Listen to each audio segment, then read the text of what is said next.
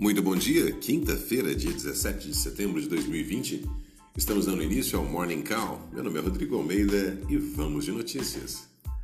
As bolsas mundiais caem nesta manhã, mesmo após o Federal Reserve, Banco Central dos Estados Unidos, reforçar a visão de que vai manter as taxas de juros próximas a zero por um longo tempo, pelo menos até 2023. Isso porque, durante fala após a reunião do Comitê de Política Monetária, Jeremy Powell, presidente da, do FID, reforçou dúvidas sobre o ritmo de recuperação da economia dos Estados Unidos em meio aos desafios com o coronavírus. Os índices das bolsas europeias estão em queda, assim como os índices futuros da Nasdaq e do SP. Na Ásia, os mercados também fecharam no vermelho. No Brasil, o mercado reage à decisão do Copom, que ontem optou por manter a taxa Selic em 2% e disse que não pretende reduzir o grau de estímulo monetário. A decisão ficou em linha com as expectativas do mercado. Bolsas mundiais. As bolsas mundiais operam em baixa nesta manhã, reagindo à decisão de política monetária do Federal Open Market Committee, FONC.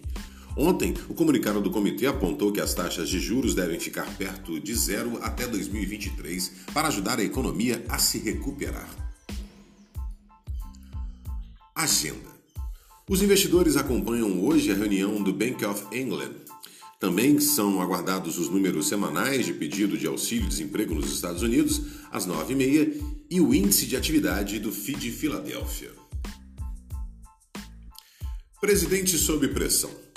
O presidente Jair Bolsonaro foi intimado pela Polícia Federal a depor no inquérito que apura a denúncia do ex-ministro da Justiça, Sérgio Moro, de uma suposta interferência no órgão.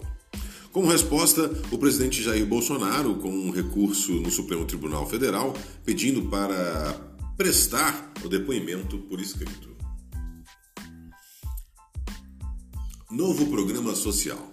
Ontem, o senador Márcio Bitar relator do orçamento de 2021, disse que o presidente autorizou a criação de um novo programa social no seu relatório. No entanto, ele evitou detalhar valores e as origens de recursos para viabilizar o programa. Radar corporativo. No noticiário corporativo, a Copel anunciou que o preço mínimo de venda da Copel Telecomunicações será de 1,4 bilhão. O leilão pela empresa deve ocorrer no dia 9 de novembro de 2020. Outro destaque foi a captação de 500 milhões pela BRF no mercado externo por meio de Senior Notes.